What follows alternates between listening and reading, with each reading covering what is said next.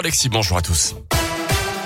Et à la une de l'actualité en Auvergne, 7000 euros destinés à son patron et qui avait finalement atterri sur son propre compte bancaire. Une habitante de l'Allier euh, condamnée à six mois de prison avec sursis par la justice, des faits qui avaient duré pendant huit ans entre 2009 et 2016 selon la montagne. Déjà condamnée pour abus de confiance, la prévenue n'avait pas non plus déclaré cette somme aux impôts. La boulinoise avait souscrit deux crédits renouvelables en ayant désigné son ex-compagnon euh, comme co-emprunteur et en imitant sa signature également.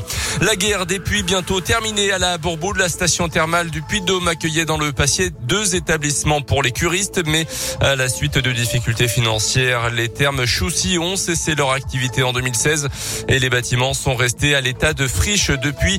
Aujourd'hui, la mairie a décidé de racheter un lot composé des termes, de deux sources et de la résidence thermale avec ses 60 logements. Pour ça, elle a bénéficié de l'aide de l'État à travers le fonds de recyclage des friches. Le maire de Bourboule, François Constantin, y voit deux intérêts principaux à cette opération.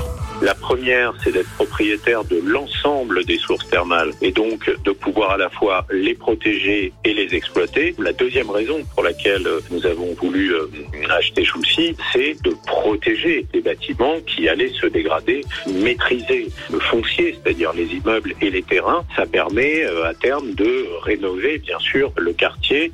Ça ne rapportera pas euh, d'argent à la commune immédiatement. Même si on revend une partie de ce qui est acheté, il y a un déficit.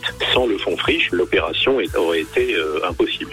Les négociations avec le propriétaire sont toujours en cours. On ne connaît donc pas le montant de l'opération, mais le maire de la Bourboule, François Constantin, espère que le dossier aboutira avant la fin de l'année. J-2 avant le début des vacances d'hiver dans notre zone. Bison futé hisse le drapeau orange vendredi dans le sens des départs. Au niveau national, ça sera rouge pour la journée de samedi dans les deux sens en Auvergne-Rhône-Alpes. Une audition très attendue au procès des attentats du 13 novembre 2015 à Paris. Salah Abdeslam doit s'expliquer aujourd'hui sur le fond du dossier. Lui qui est resté quasiment muet pendant les cinq ans de l'enquête. Pour ce premier interrogatoire prévu sur deux jours, l'unique survivant des commandos terroristes qui avait fait 130 morts sera interrogé sur la période précédant ces attentats. Sa mère sa sœur et son ex-fiancé doivent également être entendus, mais leur venue à la barre ou en visio reste pour l'instant incertaine. Il y a urgence à donner dès maintenant. Message d'alerte lancé hier par l'établissement français du sang. Les réserves sont de 70 000 poches de sang en France quand il en faudrait 100 000 au moins. Pour la première fois de son histoire, le FS a donc émis hier un bulletin d'urgence vitale.